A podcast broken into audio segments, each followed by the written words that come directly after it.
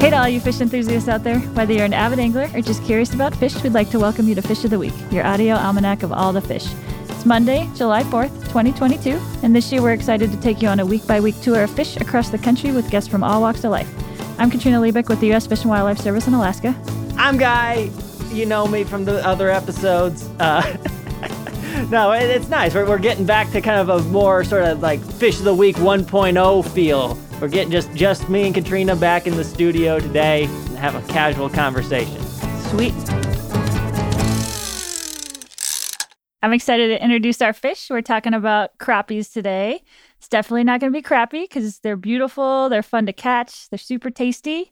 And when we say crappie, we're talking about the two species of North American freshwater fish in the genus Pomoxis, the black and white crappie, Pomoxis nigromaculatus, and annularis. I say those right? I hate those Latin names. Yeah, that's generally how I say it. Do you know, do you know what they uh, mean in Latin? Uh, nigro, I would guess, means black. I don't know what maculatus means. Maybe ha- hand? I-, I have no idea. What do they mean? I, I think it's black spotted. I think it, maculatus okay. is a form on spot, and then annularis is uh, having to do with rings because it's kind of got the, the white crappie.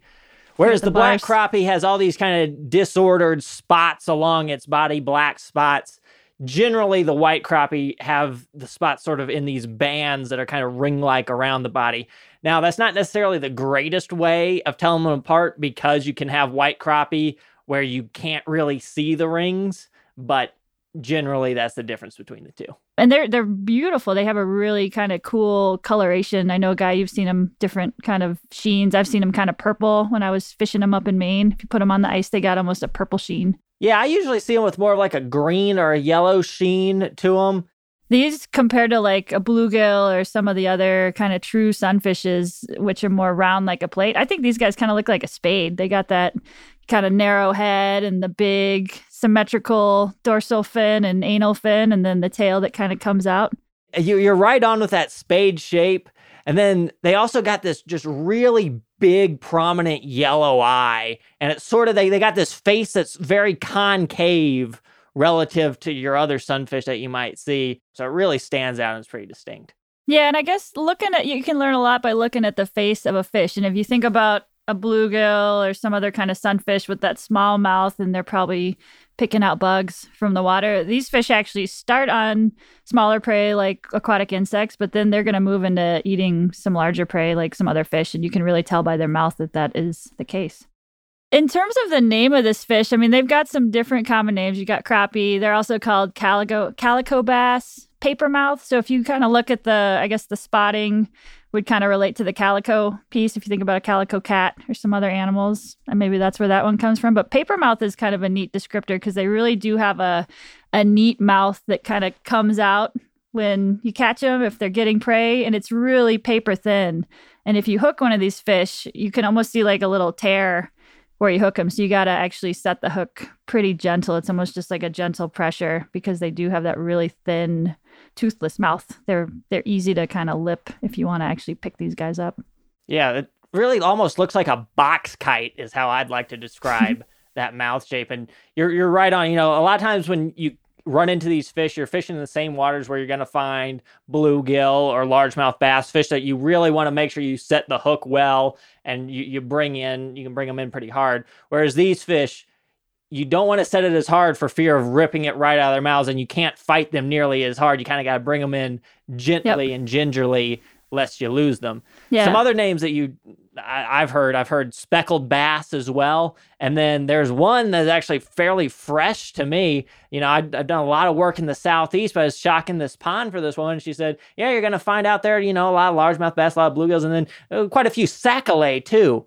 And that really caught me off guard. It's not often that you can sling a fish name right past me and I can't figure out what it is, but I'd never heard that one before. Apparently, it's from Louisiana. That's its origin, and it means sack of milk.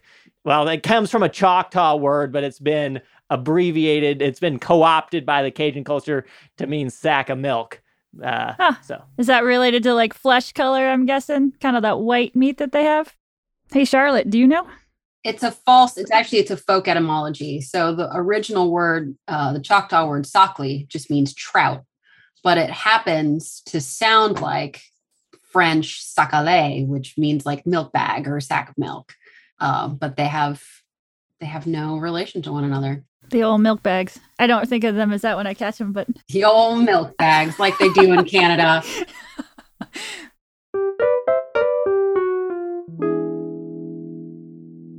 I know that when you're up in Maine, Katrina, you used to catch these all the time. So I'm curious what techniques you would use.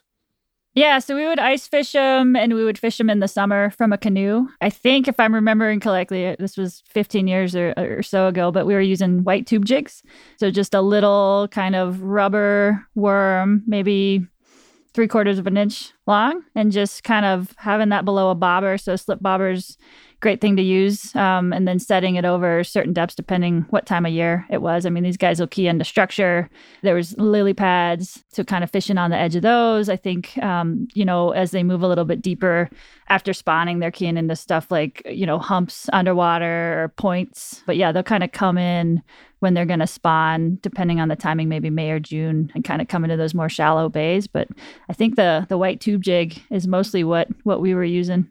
Okay. And so you're just kind of leaving it under the bobber. You're not actually having to work the jig at all, then. Is that right? Yeah. So, I mean, I think jigging it every once in a while, just making a little movement. And when you find the crappie, how quick is the action? Because I know in my experience catching crappie, I usually just, I'm not using jigs. I'm not a big jig kind of person. And so I just kind of run into them incidentally. I'll catch one here or there while, while targeting bass. But I hear that a lot of people, when they go out and they really target them, they can just catch a whole mess. So I'm curious what it's like when the bite's really going off. Yeah, I got a picture as my background here. You can't see, but it's a whole bunch of crappie on the ice. And yeah, I mean, we you could catch a couple at a time. I know when we were canoeing, we'd have two or three people in the boat with a couple different lines going out. And yeah, once you get into kind of where they've congregated, um, the action was pretty pretty quick. Were were the crappie that you're catching up there in Maine were those black or white? They were black.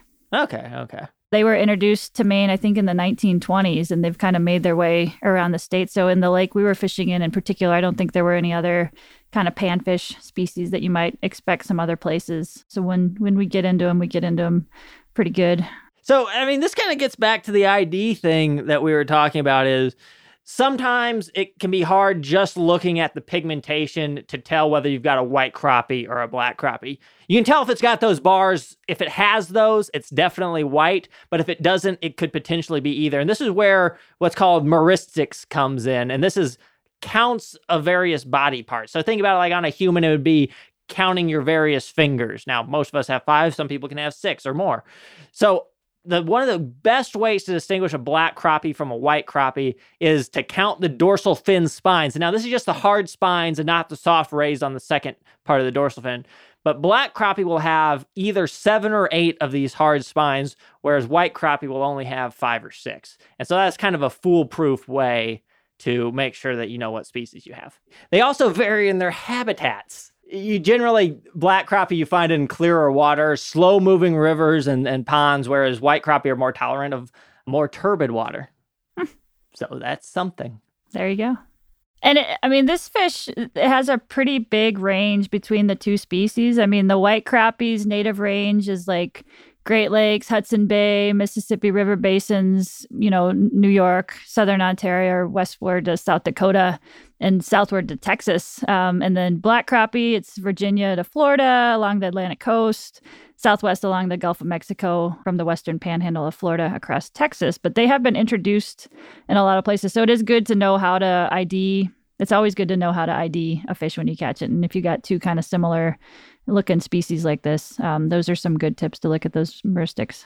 I was actually reading in the, one of the field guides, I think it was the Peterson guide, trying to figure out what the native ranges on these things were. And there's kind of a little asterisk next to most of them saying, like, you know, these fish have been moved around so much from so early on that actually trying to identify what constitutes the native ranges darn near impossible at this point. So there's some places where, you know, we know that they didn't exist. They're like out in California and stuff like that. But there's lots of places that are sort of adjacent to what would be their native range where it's unclear if uh, they ever existed there naturally or if they were just uh, transplanted. Yeah. But yeah, it was great, great fishing there. I remember fishing in Maine. It was a lot of the non native species. And this is just a really kind of tasty one that's really good to eat and get a, a, kind of a big pile of and do a big fish fry at the end of the day. Nice fresh fish. So they're, they're sort of the quintessential pan fish, but of course, a fillet doesn't take up a whole pan once you actually get the meat off of it. So, how many of these does it really take to make a meal to satiate the appetite of an adult woman like you? I mean, it takes a lot to satiate the appetite with crappies and panfish for me. I'd probably eat, um, I don't know, five or six in a sitting. Okay. You're not going to be catching huge ones all the time, but there are some pretty big fish that have been caught. I think for black crappie, what I was reading, the biggest documented individual weighed five pounds, 7.68 ounces. That was caught in Tennessee in 2018. That was a black crappie.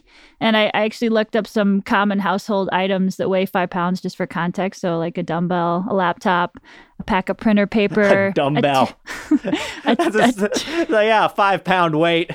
yeah. A two slice toaster, a bag of carrots, five footballs, a small cat or 20 cups of flour. So they can actually get pretty sizable. Do you have any idea how long it was? Because I, I, I have a tough time imagining weight, and I appreciate you know the various items there, but yeah. like I want to say 20, maybe 21 inches, 22. I didn't write the, the length down. That's massive. I think the largest bass that I've ever caught is somewhere on the order like 20, 21 inches, which isn't huge for a bass, but to think about a crappie reaching that size, you know, they're, they're big for sunfish. They're big as far as sunfish go, but 21 inches, that's, that's huge. Yeah. And I think the white crappie, the biggest one, was a little bit less weight, just a few ounces. I was reading about the former world record crappie before that one. It actually had become a celebrity. The guy who caught it, um, whose name was John Horstman, he donated it to a Bass Pro Shop in Missouri. So it lived in their like 11,000 gallon tank for a number of years, and people called it Pat.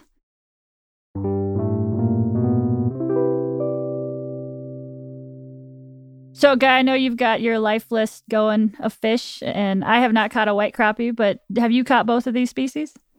So, mm-hmm. back when I was in high school and I started making this list, I was I was 14 years old. I was trying to think back of all the fish that I'd caught and kind of just using little dummy variables like putting in a 1 if I had known that I'd caught that species just so I could kind of fill it out.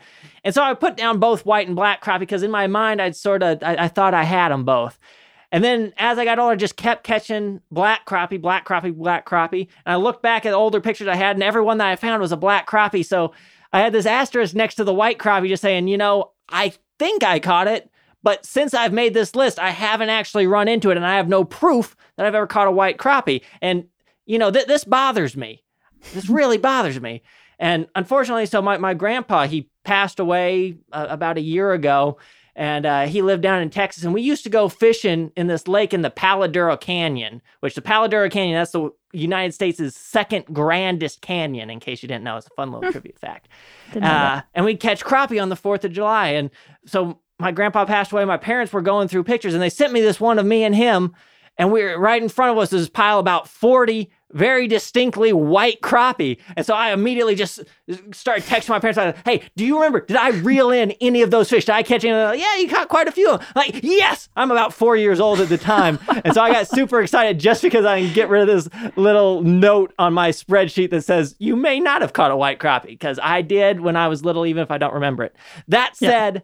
I still want to make sure I go out and get another one. It'd be nice to actually have the memory of doing it. Where are you going to try to go get one? I don't have any specific plans yet. It's not a high priority. I've ever, I've had this relief of I actually having it, but well, one of these days I'll get one. I hope you do. That's awesome. You better back yeah. up your spreadsheet too. That'd be a disaster to lose that thing. Yeah, it would. It also bothers me a little because at one point I caught a crappie and I don't recall. It was out of a pretty, pretty turbid river, pretty, pretty turbid stream. And I think I just called it black crappie and threw it back. I didn't have any pictures of it. Ah. So I, I don't know. Oh, so it might have been a white crappie? It may have been a white crappie. Again, that's one of those oh, man, things. You got to document that. It's gonna haunt me until I actually do get one. So maybe one of these days here, maybe I go out and I, uh, like I say, they they got both here in North Carolina. Go out and look for one. Well, we wish you luck. Hope you get one. so I say, one of the black crappie I caught, one of the most recent ones. The last one I ate. I was fishing up around DC, around Lock Five of the uh, Chesapeake and Ohio Canal, and I pulled one out. I was fishing for carp to try and use as bait. Actually, caught both, took them both home for dinner. The crappie tasted much better, but I didn't really know what I was doing. So I was wondering if you could, you you have much more experience cooking these than I do. How, how do you like to prepare the crappie?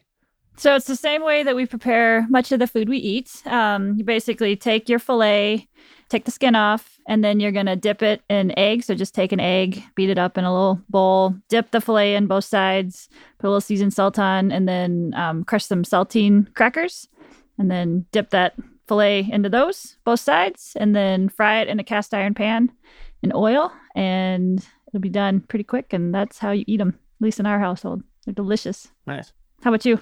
Yeah, I, I did something similar. I think just kind of like a, a worse version of what you just described, where I just kind of took it and found some like cornmeal or flour and put a bunch of Tony Chachere's in there and just mixed it around, flopped it in, put in some oil. Uh, it tasted really good. It tasted a whole lot better than the carp, I'll tell you that. Uh, Yeah. And what I'll tell you one thing too that I noticed when I was filleting it, like you know, you, you look at the fish and it's pretty and whatnot, but t- you know, I, I've heard stories of people who have gone out and uh, they, they've actually tanned the skin of fish to preserve it. And that's nothing that I've, that's never really appealed to me. I never understood why anyone would do that with fish skin until I was working on this black crappie and filleting it and cutting it up.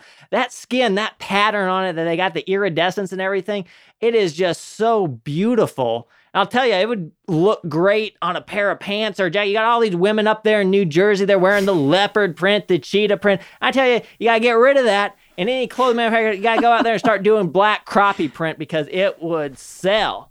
It'd look good at least. It'd attract was- people like me. Yep. Yeah. you should get a pair of those pants.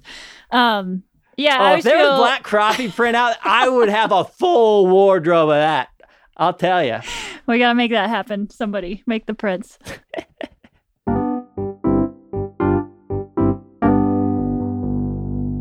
I always feel kind of bad killing such a beautiful animal to eat it, and that's just something different about fish, right? Like you're catching these; they're they're quite lovely, and fish So you feel have. better about killing ugly fish? No, I don't feel good about killing anything, but it's just fish are they really are beautiful and I don't think a lot of people really get a good look at fish, right? So I mean if you're not a fisherman, you're not seeing them in their really vibrant colors when they're alive. They really are quite amazing. But yeah, they're also quite tasty and up here in Alaska, I really miss fishing for panfish and and crappies and the closest thing we have taste-wise I think is the kelp greenling, which is a marine species and hopefully we can talk about that someday, but very similar kind of white fillet and, and texture.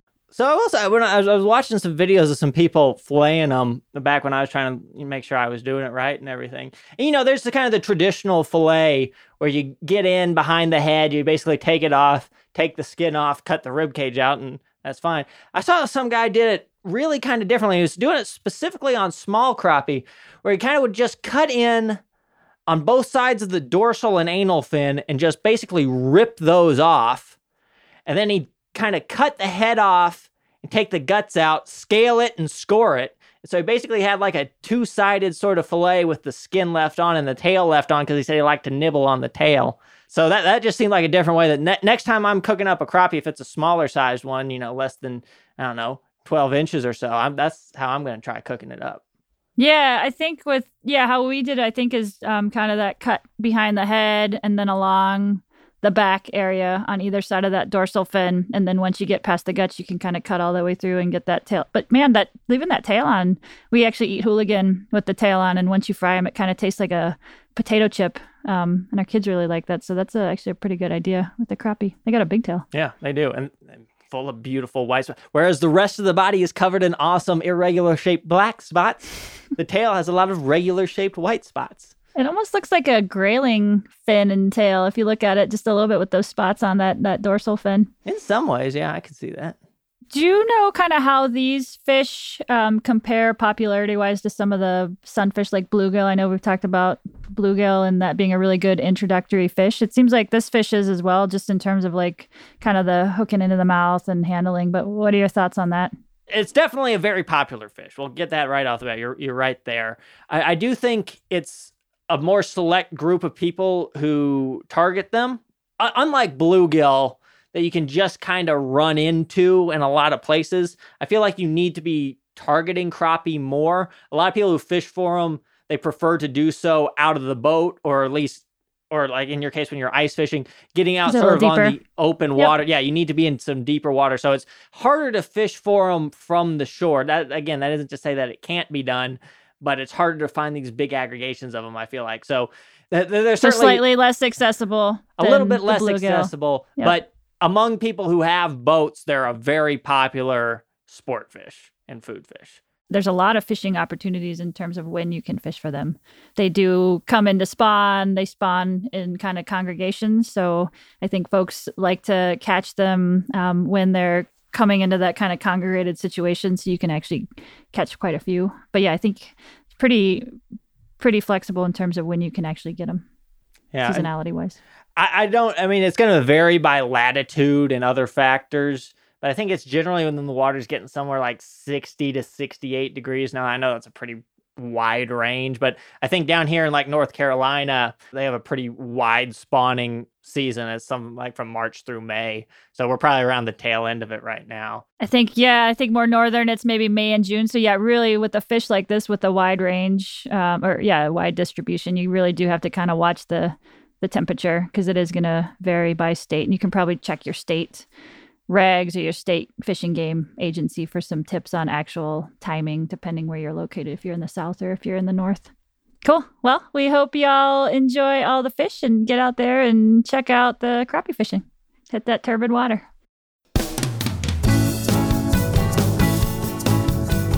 Thanks for listening to Fish of the Week. My name is Katrina Liebich, and my co host is Guy Eroh. Our production partner for the series is Citizen Racecar. Produced and story edited by Charlotte Moore Lambert. Production management by Gabriella Montequin. Post production by Garrett Tiedemann. Fish of the Week is a production of the U.S. Fish and Wildlife Service, Alaska Region Office of External Affairs. We honor, thank, and celebrate the whole community individual tribes, states, our sister agencies, fish enthusiasts, scientists, and others who have elevated our understanding and love as people and professionals of all the fish.